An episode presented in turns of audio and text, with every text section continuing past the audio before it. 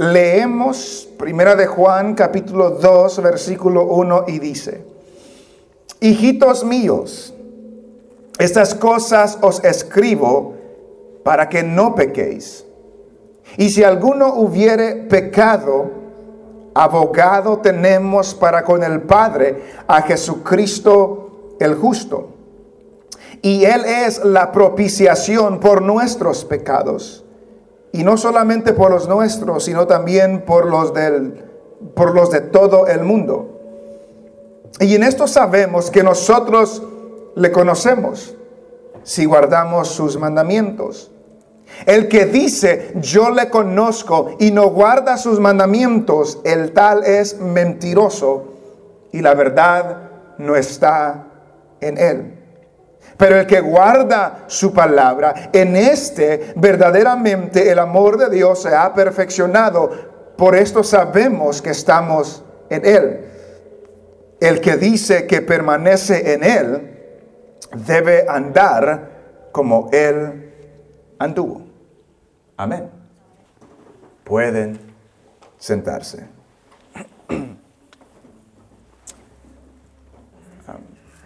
La fe cristiana, hermanos, es una fe que afirma ciertas verdades acerca de Dios. Verdades fundamentales, verdades esenciales, verdades que todo cristiano debe de conocer. Verdades como la Biblia es la palabra de Dios. Esa es una verdad fundamental, esencial, que todo cristiano debe conocer.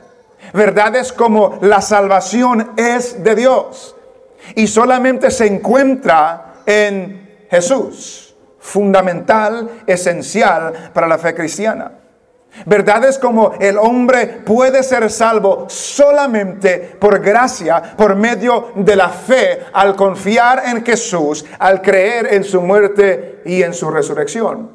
Verdades fundamentales, esenciales que todo cristiano debe conocer.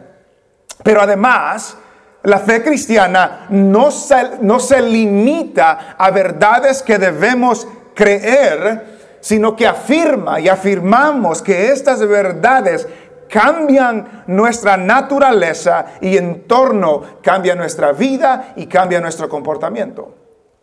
Que la fe cristiana no es algo simplemente que debemos conocer en nuestra mente, sino que afirmamos que la fe cristiana no solamente cambia nuestra mente, sino que cambia nuestra vida, transforma nuestra, nuestra naturaleza y por así transforma nuestro comportamiento. La proclamación del Evangelio.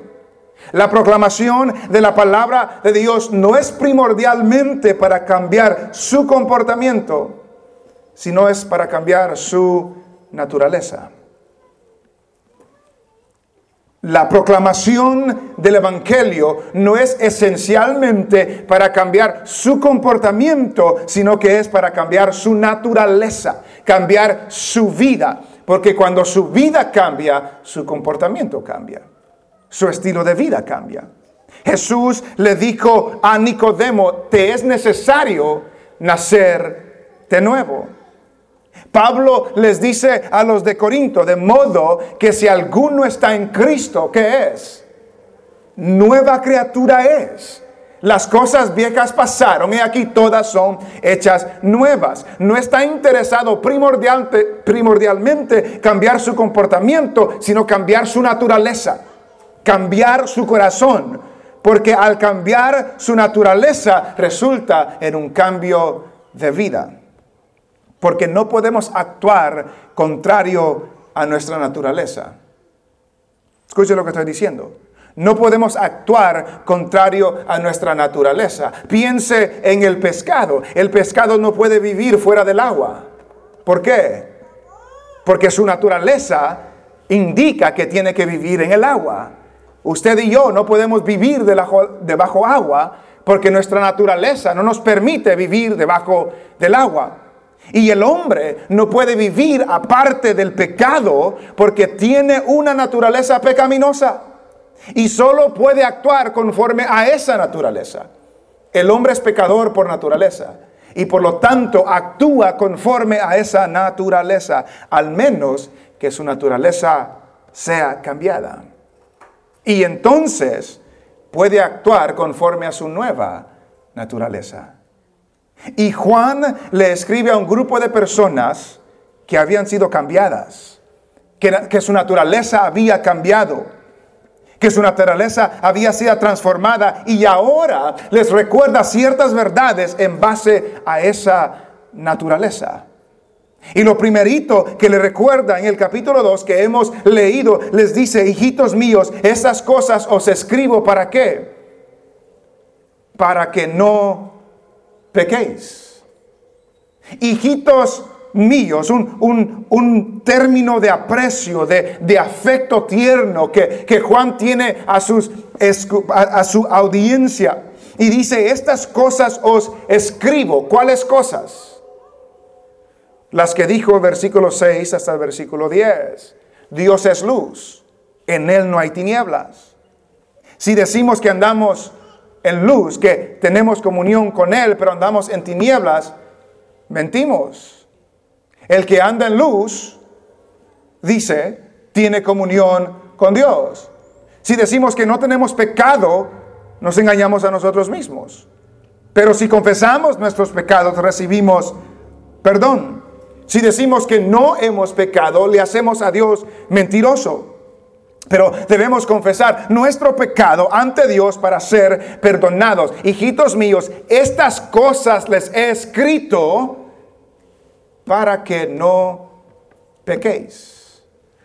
No está hablando con personas que todavía tienen una naturaleza de pecado. ¿Por qué?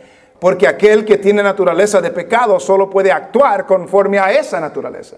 Está hablando con personas que han sido transformadas y las personas que han sido transformadas tienen una naturaleza diferente, una naturaleza nueva, una naturaleza sobrenatural y por lo tanto les puede decir, les escribo para que no pequen, para que no desobedezcan, para que no se engañen a sí mismos. ¿Por qué? Porque ya han sido salvos, ya han sido transformados y por lo tanto ahora tienen la capacidad de evitar el pecado conforme a su nueva naturaleza.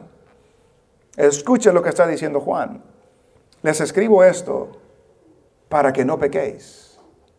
Muchas veces nosotros tenemos un estándar para personas que no conocen al Señor, como que si ellos pudieran no pecar. Los que no conocen al Señor solo pueden pecar, porque no tienen una naturaleza sobrenatural. Los que no conocen al Señor necesitan arrepentirse y confiar en el Señor para recibir una nueva naturaleza. Pero los que hemos creído en el Señor ya tenemos esa nueva naturaleza. Y por lo tanto Juan nos escribe estas cosas para que no pequemos. Pero si hemos puesto atención a lo que dice en el capítulo 1, en el capítulo 1 Juan establece que todos pecamos. Porque en el versículo 8 del capítulo 1 dice, si decimos que no tenemos pecado, nos engañamos a nosotros mismos. El versículo 10 dice, si decimos que no hemos pecado, le hacemos a él mentiroso. Entonces, en el capítulo 1, capítulo 1 establece que nadie puede decir, yo no tengo pecado, yo no peco, yo no desobedezco, yo no le falto a Dios. Y si alguien dice eso, se engaña a sí mismo y le hace a Dios mentiroso. Sin embargo, esta realidad de que todos pecamos no nos ha de llevar a tener una actitud trivial hacia el pecado. No tener una actitud que minimiza el pecado y dice, ah, de todo modo Dios me va a perdonar que en el capítulo 1 nos dice, hey, nadie puede decir que no peca porque todos pecamos. Y si alguien dice que no peca, está mintiendo y hace, se engaña a sí mismo y hace a Dios mentiroso. Pero le escribe eso para que no pequen. ¿Por qué? Porque el hecho de que todos pecan no es una licencia para pecar. El hecho de que todos pecan no es, lo dice Juan, no lo dice Juan para estimularnos a pecar. Nos da la realidad de las cosas. Hey, nadie puede decir que es perfecto, pero les escribo estas cosas para que no, para que no pequen. ¿Por qué? Porque la meta, el objetivo es no pecar. Es no desobedecer a Dios. Dios nos deja su palabra para instrucción de no pecar. David dijo, en mi corazón he guardado tus dichos. ¿Para qué? Para no pecar contra ti. Pablo les dijo a los de Éfeso predestinados para ser santos y sin mancha delante de él. Pablo les dice a los de Tesalónica, la voluntad de Dios es vuestra santificación. Y, más adelante les dice, no nos ha llamado Dios a inmundicia, sino a santificación. Les escribo estas cosas para que no pequen. Que el esfuerzo, que la meta, que el objetivo del cristiano es no pecar. Aunque la realidad es que sí pecamos, pero mi meta es no pecar. Y Dios me dice eso porque ya me ha dado su espíritu que me permite evitar el pecado y obedecer el mandamiento de Dios. Note lo que dice Romanos. Vaya conmigo a Romanos.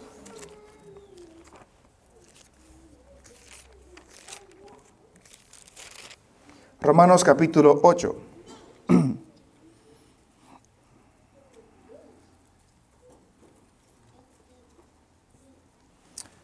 Note lo que dice Romanos capítulo 8 y versículo 9. Les dice, mas vosotros no vivís según la carne, sino según el Espíritu. Si es que el Espíritu de Dios mora en vosotros. Y si alguno no tiene el Espíritu de Cristo, no es de Él. Claro, si alguien no tiene el Espíritu de Cristo, no le pertenece al Señor. Note lo que sigue diciendo. Versículo 10. Pero si Cristo está en vosotros, el cuerpo en verdad está muerto a causa del pecado, mas el espíritu vive a causa de la justicia. Y si el espíritu de aquel que levantó de los muertos a Jesús mora en vosotros, el que levantó de los muertos a Cristo, Jesús, vivificará también nuestros cuerpos mortales por su espíritu que mora en vosotros. Versículo 12. Así que hermanos, Deudores somos, no a la carne, para que vivamos conforme a la carne. Y note el 13. Porque si vivís conforme a la carne, ¿cuál es el resultado? Moriréis. Mas, si por el Espíritu hacéis morir las obras de la carne, ¿cuál es el resultado? ¿Cómo se hace morir las obras de la carne? Por el Espíritu. Si tenemos el Espíritu, tenemos lo que necesitamos para hacer morir las obras de la carne. Y por eso cuando Juan dice en el capítulo 2, versículo 1, hijitos míos, estas cosas les escribo para que no pequéis. ¿Por qué? Porque tenemos el Espíritu. Y el poder del Espíritu dentro del cristiano les da la habilidad de no no caer en pecado, de no ser seducido por la maldad, de no hacer las obras de la carne. Hijitos míos, les escribo estas cosas para que no pequéis.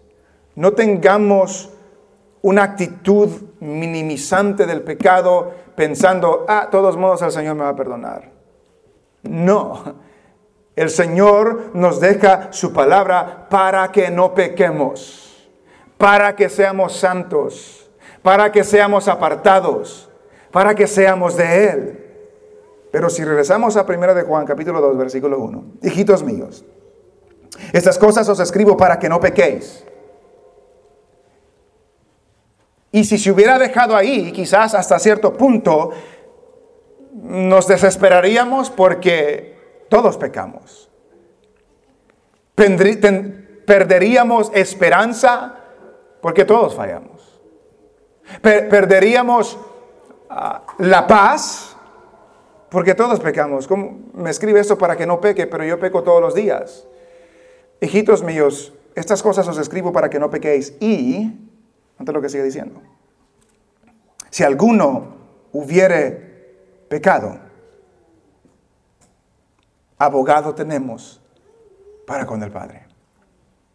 A Jesús, a Jesucristo el justo El propósito es que no pequen, porque el Señor nos está santificando, nos ha llamado a ser santos, nos ha llamado a ser apartados, nos ha llamado a dejar la maldad y la carne y el pecado, nos ha llamado a eso. Pero si alguno hubiere pecado,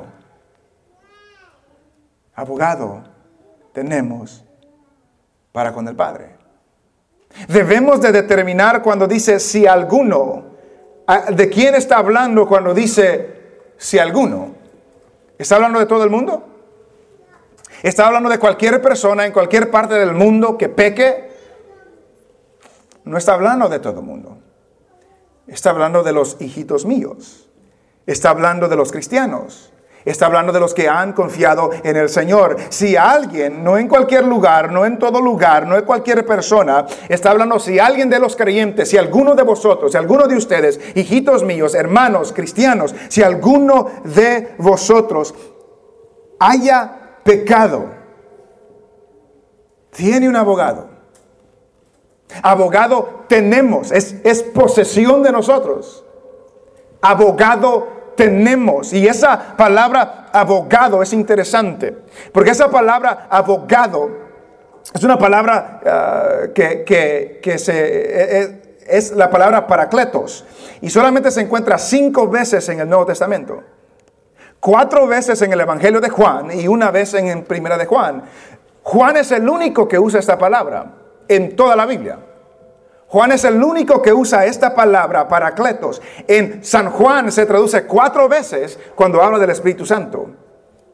Es necesario que me vaya para que envíe otro consolador. Esa palabra consolador que se refiere al Espíritu Santo es esta misma palabra. Y la palabra paracletos habla de, un intercesor, un ayudador, un, un, consolador, alguien que viene a su lado para ayudar. Si alguien ha pecado, si alguien ha fallado, si alguien ha desobedecido de los que han creído en el Señor, tiene, un, tiene un intercesor, tiene un ayudante tiene alguien que está a su favor, tiene un abogado, tenemos, es algo que es de nosotros, una posesión de nosotros, abogado tenemos para con el Padre. Abogado tenemos para con el Padre. ¿Quién es este abogado que tenemos para con el Padre? A Jesucristo, el justo. El abogado, el ayudador, el intercesor que tenemos es Jesucristo el justo. Y es interesante que en el versículo 9 del capítulo 1, cuando Juan describe nuestra confesión, dice, si confesamos nuestros pecados, Él es que fiel y justo. Y ahora en el versículo 1 del capítulo 2 dice, tenemos a Jesucristo el justo que intercede por nosotros que está a nuestro favor, que es abogado. ¿Por qué es Jesús un abogado? Dijo un escritor, Cristo no solo murió por nuestros por nosotros para llevar la pena de nuestros pecados, sino que resucitó de los muertos para interceder por nosotros ante el trono de Dios. Hay alguien que intercede por nosotros y no es María. Hay alguien que intercede por nosotros y no son los santos. Tenemos un abogado, tenemos un intercesor, un intercesor, el cual es Jesucristo el justo, porque Él murió, Él resucitó, Él ascendió al cielo y ahora está a nuestro favor delante de Dios. Este abogado solo lo tienen los cristianos. No los que van a la iglesia, porque no todos los que van a la iglesia son cristianos. Este abogado los tienen los que han creído en Jesús como su Salvador. En el versículo 7 comienza diciendo, hermanos, está hablando con cristianos. Este abogado solo está a favor de aquellos que creen en Él. Este abogado está a favor de aquellos que confían en Él. Por eso, hermanos, el cristiano descansa en el sacrificio de Cristo. Descansa en la obra de Él en la cruz del Calvario. ¿Por qué? Porque usted y yo fallamos todos los días. Y si dependiera de nuestra perfección, jamás llegaríamos al cielo. Pero el Señor, después que nos perdona, nos liberta, nos da una nueva naturaleza, nos da de su espíritu, sabiendo que somos polvo, dice la Biblia, aún tenemos un intercesor para, que, para cuando le fallemos a Dios, si alguno hubiera pecado abogado tenemos para con el Padre? ¿Por qué necesitamos un abogado para con el Padre? Porque pecamos.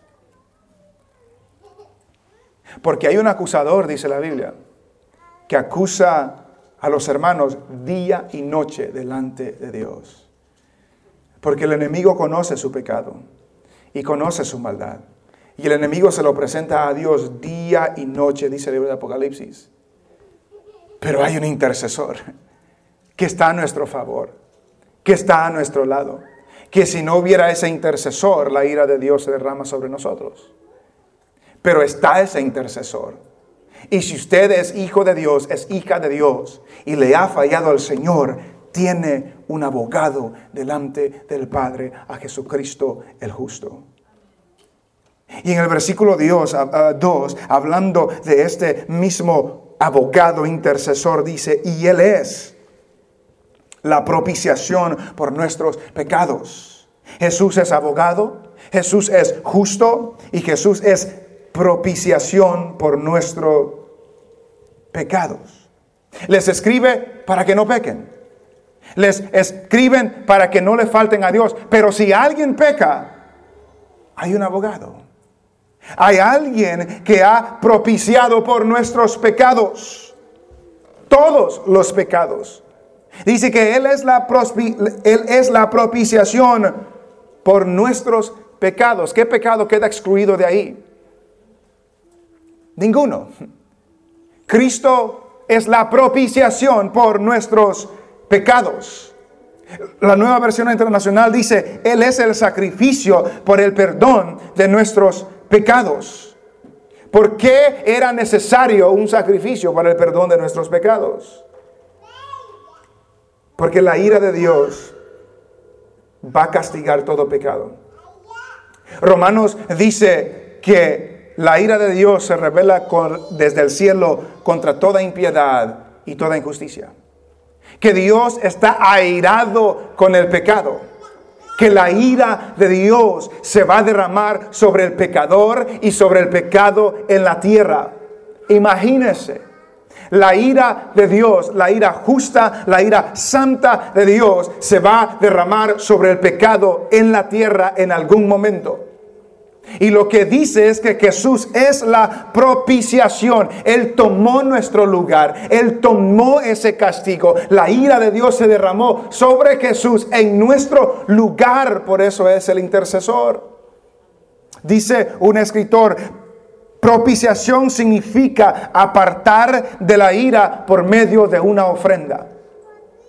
Y en cuanto a la salvación, la propiciación significa aplacar o satisfacer la ira de Dios por medio del sacrificio expiatorio de Cristo. La ira de Dios está contra el pecado. Y esa ira de Dios se va a derramar contra el pecador. Pero Cristo murió tomando nuestro lugar, tomando nuestro castigo. Dice otro escritor, la relevancia de la propiciación es pues que identifica la obra de Cristo como un sacrificio que carga con la ira. No se puede pasar meramente por alto el pecado. Dios no puede decir, bueno, ah, no hay problema, este pecado. Dios no puede hacer eso. Dios es justo. Dios tiene que castigar el pecado. Dice, sino que debe ser castigado siempre. El pecado siempre debe ser castigado, ya sea en el pecador, en el infierno o en Cristo, el sustituto en la cruz. Él es la propiciación por nuestros pecados. La ira de Dios se derrama sobre el pecado. Si hemos creído en Cristo, mi pecado no es castigado por la ira de Dios, o, por, o si es castigado, pero yo no pago por mis pecados. La ira de Dios no cae sobre mí por mis pecados, ya cayó sobre Jesucristo. Él es, el sacrificio, Él es la propiciación por nuestros pecados. Es lo que está diciendo. Este abogado que es justo, que está intercediendo por nosotros, es la propiciación. Él tomó la ira de Dios por nosotros. Pero aquel que no cree va a pagar por sus pecados para siempre en el infierno porque pecar contra un infinito Dios merece castigo infinito. Piensa en eso. Pecar contra un Dios infinito merece castigo infinito. Y la única manera que usted y yo evadimos eso es que el Dios infinito murió por nosotros, tomó nuestro lugar. Y ahora, después de morir y resucitar, ascendió al cielo y ahora nos defiende, es nuestro abogado delante del Padre ante las acusaciones y ante el pecado, porque Él es la propiciación por nuestros pecados. Note lo que dice el capítulo 4, de ahí de Primera de Juan capítulo 4 y versículo 10. Del 9, 3, 4, 9. En esto se mostró el amor de Dios para con nosotros, en que Dios envió a su Hijo unigénito al mundo para que vivamos por Él. Versículo 10. En esto consiste el amor, no en que nosotros hayamos amado a Dios, sino en que Él nos amó a nosotros y envió a su Hijo en propiciación por nuestros pecados. Ese es el amor de Dios.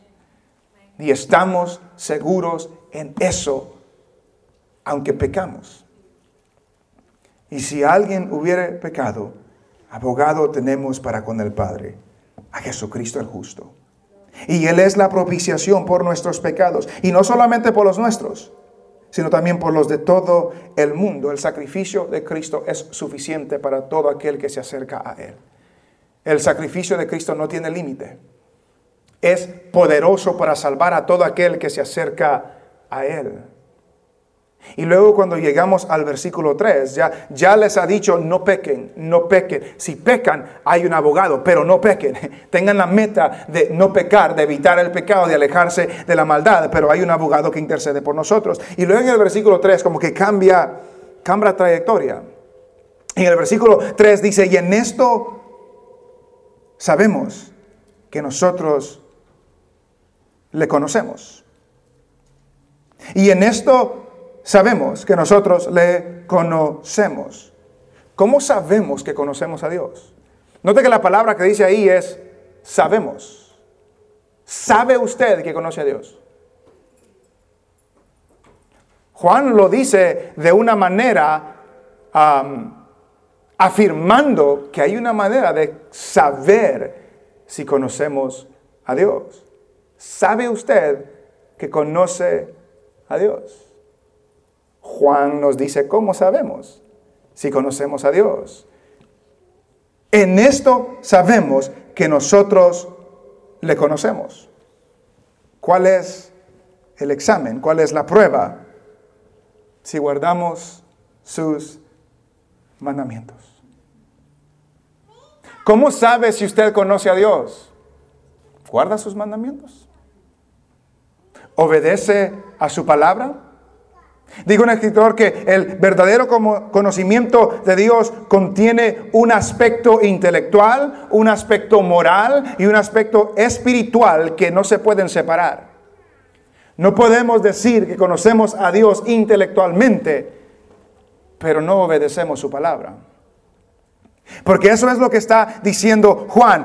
En esto sabemos, ¿cómo sabemos que conocemos a Dios? Si guardamos sus mandamientos. Guardar habla de poner por obra. Si, si obedecemos lo que Él ha mandado, si le hacemos caso, si vivimos como Él quiere, si hacemos lo que Él nos llama a hacer, esta es la manera de confirmar que le conocemos a Dios. ¿Conoce usted a Dios? Si no sabe contestar, está obedeciendo sus mandamientos. Ese es un examen Claro, ese es un, examen directo. Jesús mismo dijo, si me amáis, guardad mis mandamientos. Si me amáis, guardad mis mandamientos. Recuerde lo que dijimos al principio. No podemos actuar en contra de nuestra naturaleza. Si no hemos conocido al Señor, tenemos una naturaleza pecaminosa y solo por ahí podemos ir. Pero si hemos conocido al Señor, nos ha dado una nueva naturaleza para que podamos obedecer sus mandamientos. Y Juan le dice, ¿quieren saber si conocen a Dios? Están guardando sus mandamientos. Y en esto sabemos que conocemos a Dios si guardamos sus mandamientos. Dice un escritor, la obediencia a la palabra de Dios es prueba de nuestro amor a Él. Hay tres motivaciones para la obediencia. Podemos obedecer porque tenemos que hacerlo. Podemos obedecer porque necesitamos hacerlo. O podemos obedecer porque queremos hacerlo. Dice que un, un esclavo dice que está obligado, tiene que hacerlo, obedecer a su amo. Un trabajador necesita obedecer a su patrón. Pero es solamente cuando queremos obedecer a Dios. ¿Es una carga el mandamiento de Dios a usted? ¿Es una carga obedecer lo que Dios os ha mandado hacer? Recuerda cuando vimos Malaquías, ay, qué fastidio, ay, qué carga son todas estas cosas. ¿Por qué? Porque no conocen al Señor. Porque no conocemos al Señor. Y la persona con la nueva naturaleza anhela obedecer al Señor. Quiere obedecer al Señor. Es un deleite obedecer al Señor. Jesús mismo dijo, eh, el hacer tu voluntad es mi gozo, me deleito en hacer tu voluntad. Conocemos al Señor, guardamos sus mandamientos. Dijo otro escritor, por lo tanto, guardar los mandamientos no es una condición de conocer a Dios, sino que es una señal de que ya lo conocemos, de que en realidad lo conocemos. Está obedeciendo al Señor. Conocemos su palabra. Porque para obedecerle tenemos que saber lo que nos dijo, sino que vamos a obedecer.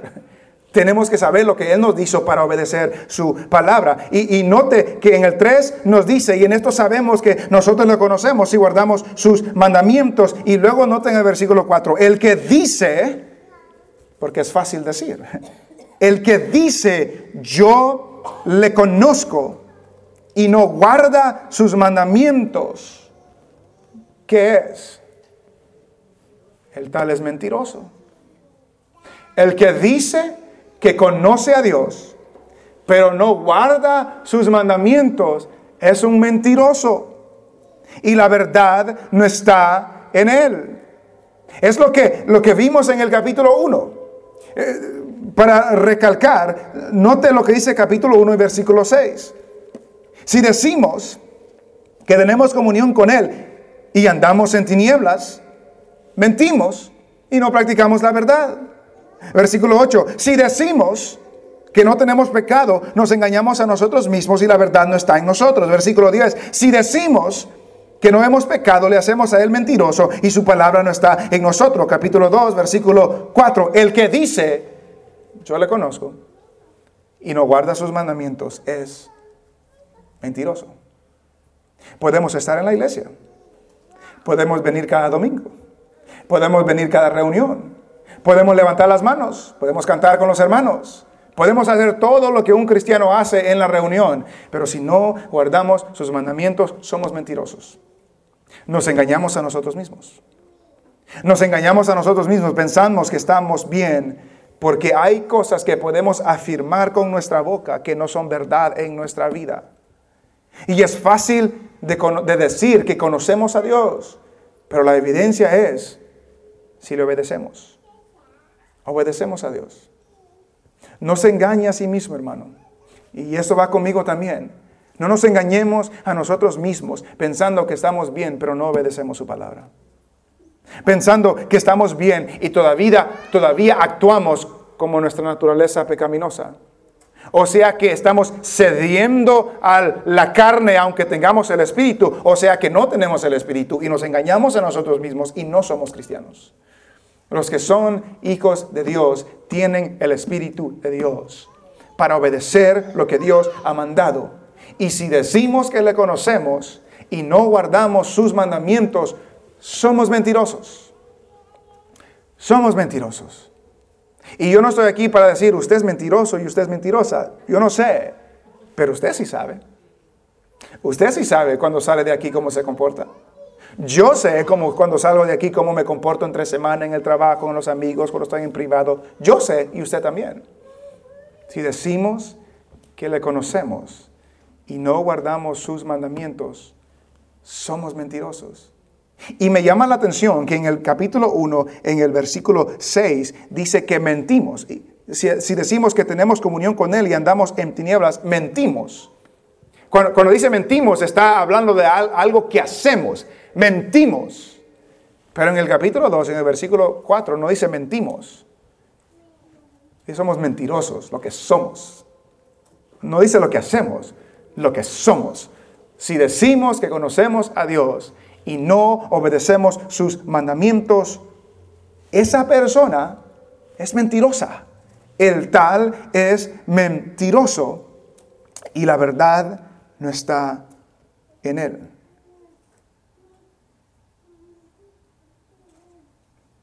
Y luego el versículo 5 el contraste, pero el que guarda su palabra. Note que lo mismo que vimos en el capítulo 1 lo vemos aquí otra vez. El versículo 4 dice el que dice, porque cualquiera puede decir yo sirvo al Señor, yo soy fiel, y la vida dice otra cosa. Pero el versículo 5 no dice, pero el que dice que guarde su palabra, no. El versículo 5 dice, pero el que, el que la hace. El que la hace no tiene que estar diciendo, yo, yo obedezco al Señor. Yo, no dice nada, su vida testifica que lo hace.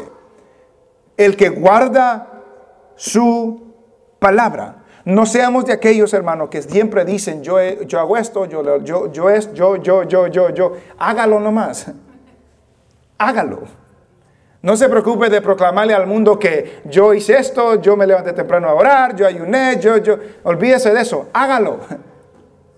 Porque vemos aquí en el capítulo 1 y en el capítulo 2 de personas que dicen que conocen a Dios, que dicen que tienen comunión con Dios y es mentira.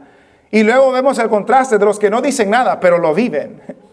Lo viven. Porque en el capítulo 1, versículo 10, si decimos que tenemos comunión con Él y andamos en tinieblas, mentimos y no practicamos la verdad. Pero si andamos en luz, note, no lo dice, pero anda, lo vive. Capítulo 2, versículo 4. El que dice, yo le conozco y no guarda sus mandamientos, el tal es mentiroso y la verdad no está en él. Pero el que guarda su palabra, el que la hace, el que obedece, el que guarda su palabra en este, en esta persona, el, el contraste entre los que lo guardan y los que no lo guardan. El contraste entre los que dicen algo y los que hacen algo. Y notamos que dice, pero el que guarda su palabra el que obedece, el que vive su palabra, no las normas de la iglesia, no las costumbres, no las tradiciones, porque personas se atienen a eso, seguir las normas de la iglesia, y la palabra de Dios está por encima de cualquier tradición, de cualquier costumbre, de cualquier norma de la iglesia, está la palabra de Dios.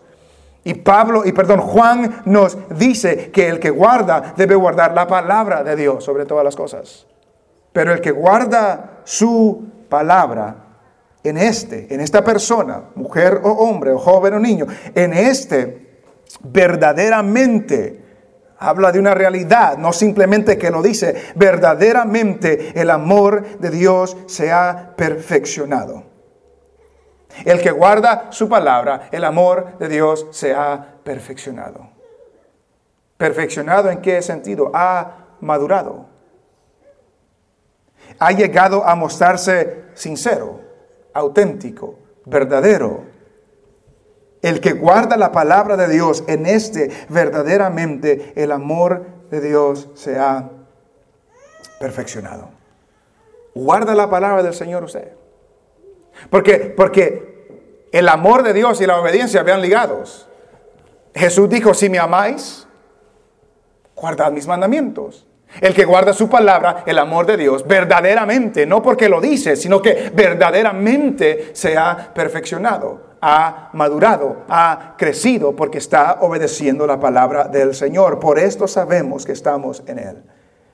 ¿Sabe usted que está en el Señor? ¿Sabe usted que conoce al Señor? ¿Cómo lo sabemos? Si guardamos sus mandamientos, si guardamos su palabra. Y luego dice el versículo 6, el que dice, note otra vez, el que dice que permanece en él, el que dice conocer a Dios, el que dice tener comunión con Dios, el que dice que permanece en Él. Y cuando habla de permanecer en Él, habla de tener comunión con Él. Habla de tener una relación estrecha con Él. Habla de estar conectado a Él. El que dice que permanece en Él. Y, nuestra mente nos ha de llevar al capítulo 15 de San Juan, donde Jesús dice, yo soy la vid. Vosotros los pámpanos.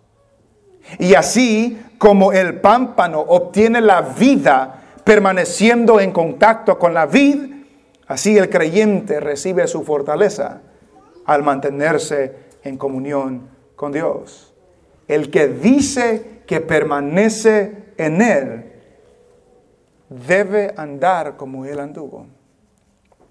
El que dice que permanece en Él no solamente se comprueba con decirlo, se comprueba con su vida. Debe, es una obligación, es un requisito. Debe de andar, debe de vivir, debe de conducirse como Él anduvo. Como Cristo vivió, como Cristo obedeció, como Cristo se condujo. Debe vivir como Él vivió en perfecta obediencia al Padre. Les escribo para que no pequen. ¿Quién fue el único que vivió en este mundo sin pecar? Cristo. El único que vivió en este mundo sin pecar. Les escribo esto para que no pequen. Y si van a decir que permanecen en Él, tienen que andar como Él anduvo, buscando siempre hacer la voluntad del Padre. Dice un escritor, esto es lo que quiere decir permanecer en Cristo. Cristo no es solo la propiciación o el sacrificio por nuestros pecados y el abogado que nos representa delante de Dios, sino que Él también es el modelo perfecto. Él es Jesucristo el justo para nuestra vida diaria. ¿Quiere conocerlo a Él? Guarde sus mandamientos. ¿Quiere decirle al mundo que le conoce? No diga nada, guarde sus mandamientos obedezca su palabra, actúe, viva conforme a la nueva naturaleza que ha recibido de parte del Señor. Y si no ha creído en el Señor, no puede vivir la vida que Dios quiere que viva, porque solamente por medio del Espíritu podemos vivir la vida que Dios quiere que vivamos. Y si no lo tenemos, no somos de Él y no somos salvos. Pero si lo tenemos, tenemos la habilidad de vivir conforme a lo que Dios nos ha llamado a hacer. Hermanos, les escribo esto para que no pequen. Ese es el esmero, ah, el esfuerzo del cristiano es no pecar, es obedecer a Dios, es guardar su palabra.